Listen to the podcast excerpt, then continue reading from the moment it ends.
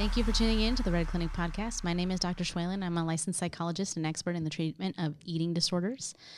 Today, we're going to do what we do best. We're going to talk about topics relevant to eating disorder recovery. And so, I want to focus on going back to school. I'm going to focus particularly on the clients out there, the families out there that have been in treatment this summer, um, who've been focusing on getting their child or loved one into recovery and now, with the end of summer coming, how to plan for going back to school or back to college or even back to work. We can even put that in there. Um, so, there is a lot going on when someone enters the bubble of treatment.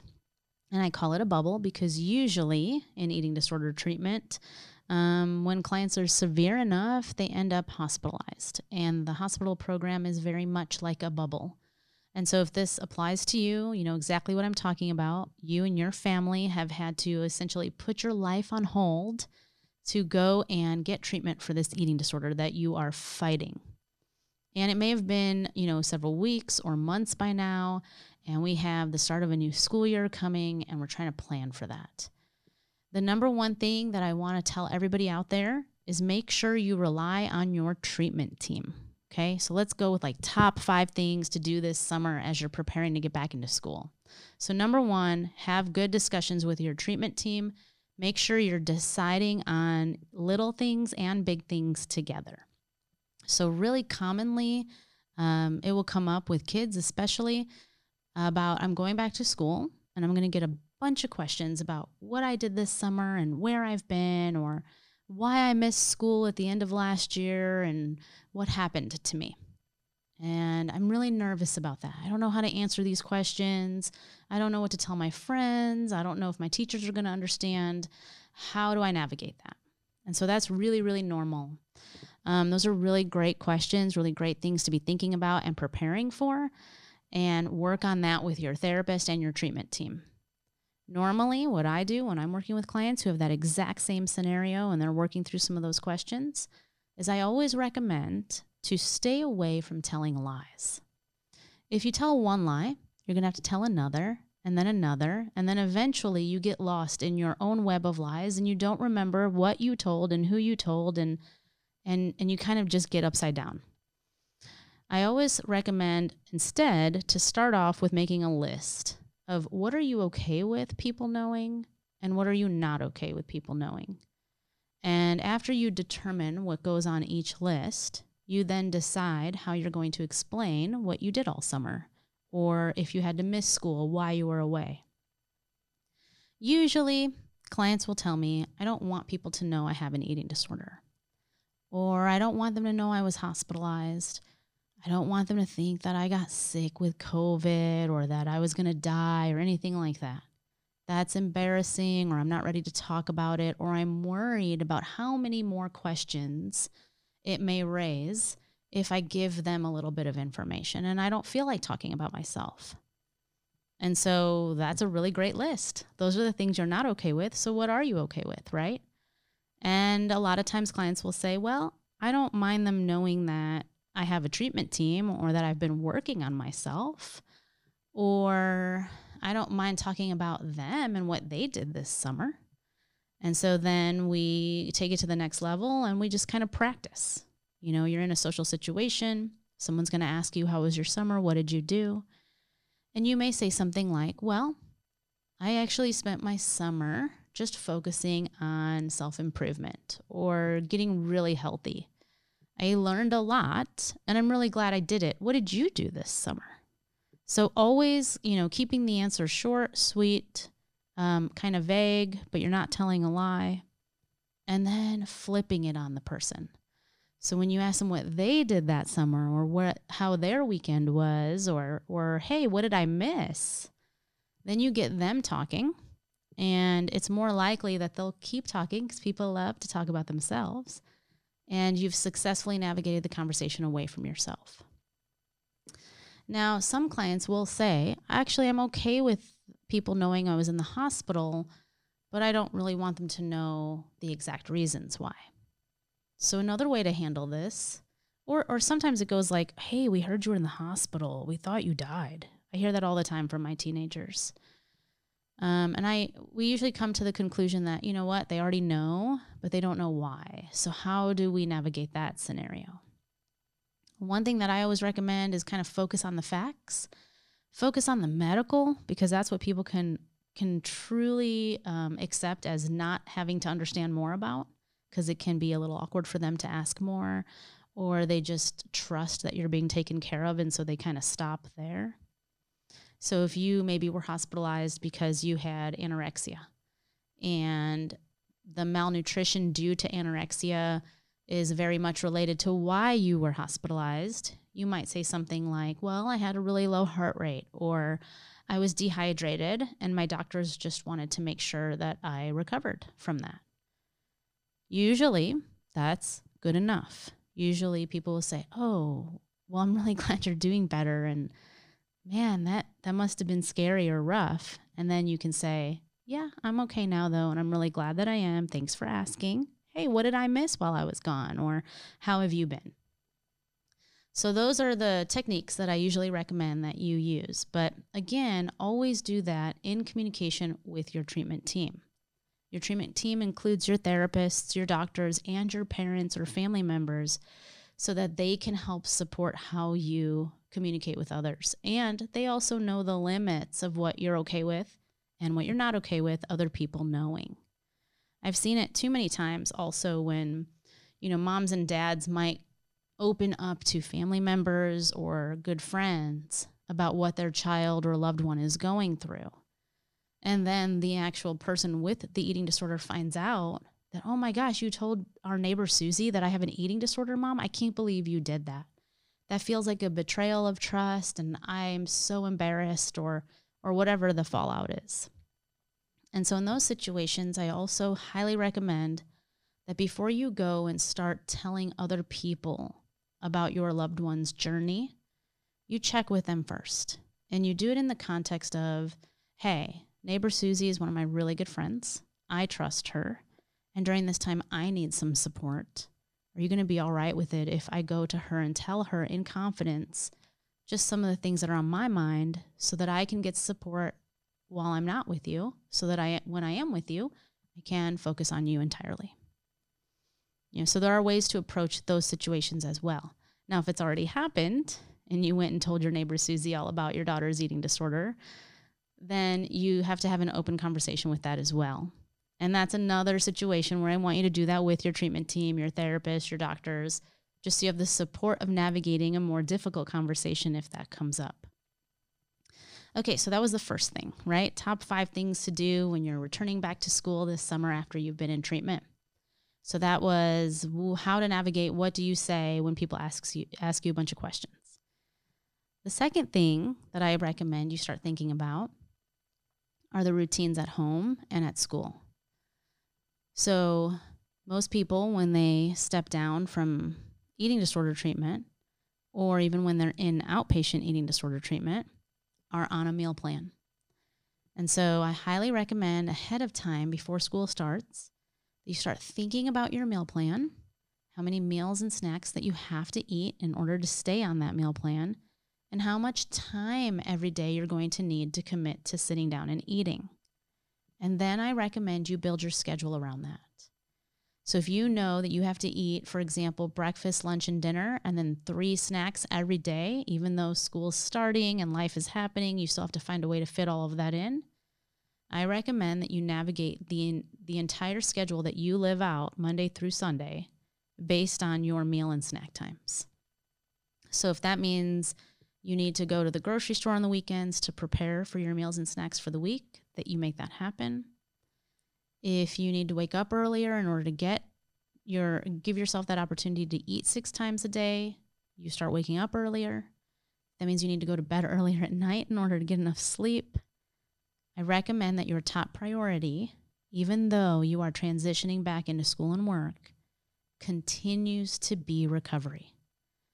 Because all the work you just did this summer while you were in treatment is going to go out the window very quickly if you don't prioritize treatment first. So, most treatment programs, even outpatient here at the Red Clinic, we do it. We're going to gradually get you back into normal life. And the reason we do that gradually is we want to make sure you have enough time and like you've worked out the logistics of it all to actually prioritize treatment while you're still going through the rest of your life. Yes, we know you have responsibilities. We know you have other people in your life. We know you have goals you're trying to accomplish. But we, as eating disorder experts, also know that none of that is going to matter if you're not well. So, staying on your meal plan and living your life around it for at least six months to a year after you step down from hospitalization is key to staying in recovery. The third thing that I want to put out there for back to school tips, right, is having support at school or at work. So, understanding things like Section 504 of the Americans, uh, American with Disabilities Act. Essentially, that's an extension of the American, uh, Americans with Disabilities Act that protects students in the school setting. And so, having an eating disorder or having anxiety or having depression or bipolar or obsessive compulsive disorder, anything like that, is actually considered a mental impairment in the way that the law is written. Even though it doesn't sound that good, it actually works to your advantage because under that law, you are protected in the school setting um, and even at work through like FMLA and things like that to still be able to go to your appointments, to attend therapy, to go to IOP if that's what you're doing next, um, and to have some different um, accommodations being made at school for you so that you can be successful while you're navigating recovery.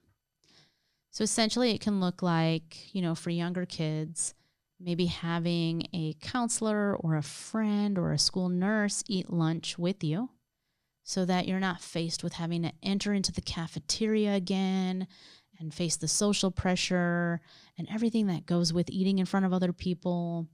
You've been in the bubble, right? Like the bubble of the hospital has been very protective and you've gotten kind of used to the way things are there. And now what? You have to go back into real life? That's a lot. So, to take some of that pressure off, you can ask the school to work with you and allow you to not even have to eat in the cafeteria. Maybe they'll let you eat in the library or in the counselor's office.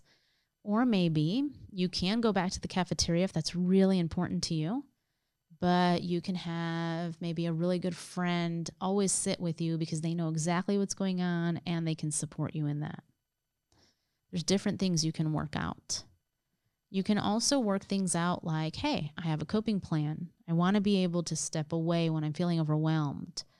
Or I get super bad test anxiety, and I know that if I have to take a test in the same classroom as everyone else under the same time pressure, I'm going to fail. Well, then maybe you can have it written into your 504 plan that when it's time to take a test, you get to go to a quiet place and sit alone and do it where there's a low pressure environment. So there are definitely things like that that can be written into a 504 plan. Really specifically, what I recommend that you ask for is that if you're in treatment and you're in recovery, which if you're in recovery, you're going to be in treatment, they kind of go hand in hand. You ask the school to set it up so that you're not penalized for missing core classes. And so if you know your appointments for therapy and nutrition and all of the other good stuff that you're going to be doing, are usually in the afternoons. You can ask the school to set up your schedule so that all your core classes are in the morning and your electives are in the afternoon. That way, you don't get too behind in school, you're still prioritizing treatment, and you're finding the best of both worlds. So that's tip number three.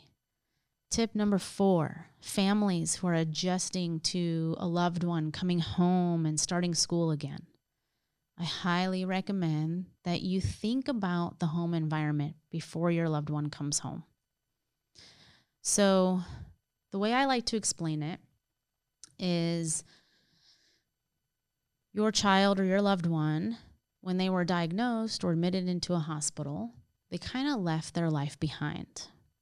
And now that they're being discharged or they're ready to start back into school again or work again, um, they may also be coming back home from the hospital setting. And if their room is exactly the same as it was when they left, or if the mirrors are hanging around the house in exactly the same places, or if the dynamics in the household are exactly the same as they were before the person went into treatment. Those things can be very triggering to someone who's not the same person anymore. They've hopefully by this point done a lot of growing and changing. They've gotten to the point where they're in recovery or close to it, right? And so to be able to go back home and say, you know, I kind of need to change out my bedspread, for example, because just seeing the bedspread triggers my eating disorder thoughts. Or I need to rearrange the furniture in my room so I can feel like I'm coming to something new. I also don't like the mirrors hanging up on the walls because I'm working on body image and seeing reflections of myself are very triggering right now. So let's cover them all up with sheets or blankets or just take them down.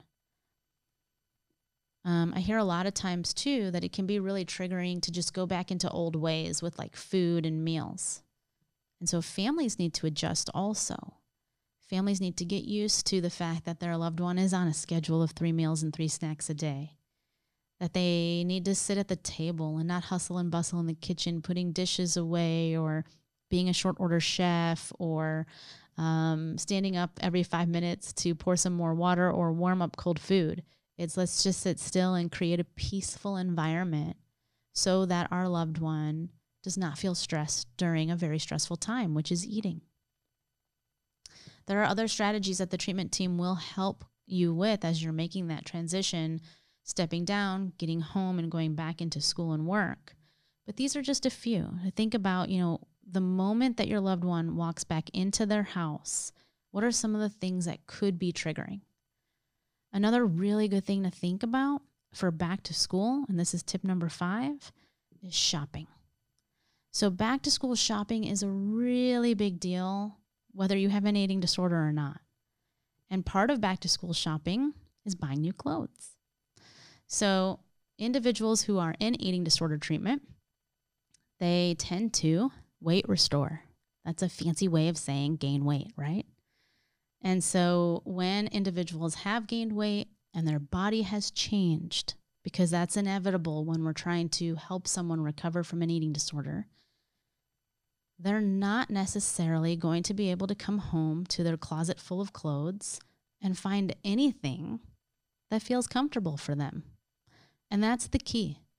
We want our clients and families to focus on dressing for comfort. We're not dressing to fit into certain sizes. Okay, that's what diet culture tells us that we have to lose weight so we can fit into our clothes. That is not the way we think about it. We want the clothes to fit us. And so, if that means that our size changes or that we're going to be more comfortable in a different style of something, that's okay. And so, parents and loved ones, I recommend, and most treatment teams are going to recommend, that you really talk out your plan for going back to school shopping with your therapist. I have all different kinds of examples of what's been helpful for clients.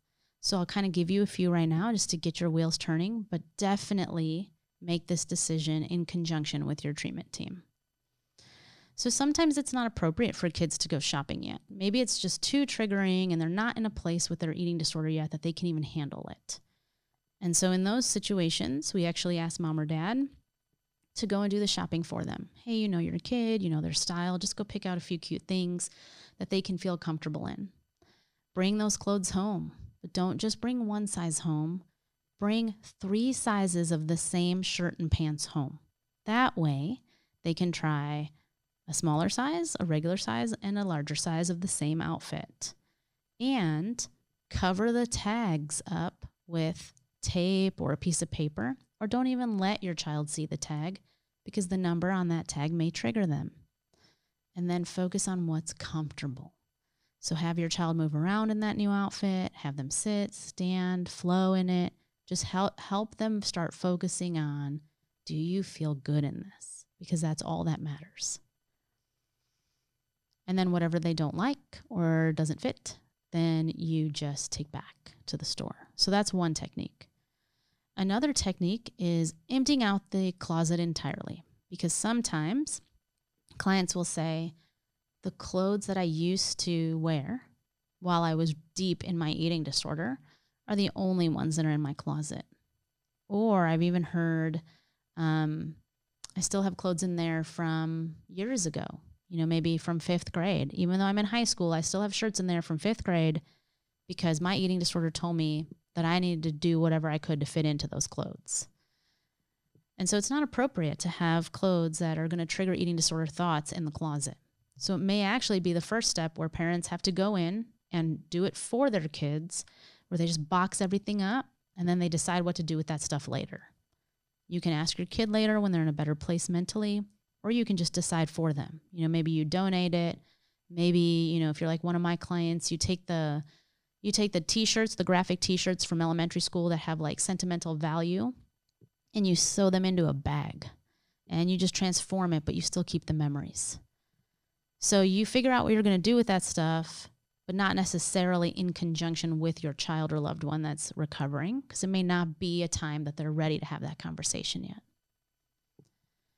And then you can either do a big Amazon order or online shopping order in the same manner you would go to the actual store, like I mentioned earlier, and bring home several sizes of the same outfit. Or if your loved one feels like they're ready, you can take them to the store and have them try things on at the store. Sometimes people are ready for that. And when they are, your therapist, your, your treatment team can help you determine that they're ready for it because sometimes that exposure can be so healing. They go to the store, they find cute things that they feel really comfortable in and confident in, and it didn't actually upset them as much as they thought it would. All right, and so that's the top five tips for going back to school if you're in recovery from an eating disorder and have been working really hard this summer on getting there. There you have it. That's the Red Clinic podcast. I'll see you next week.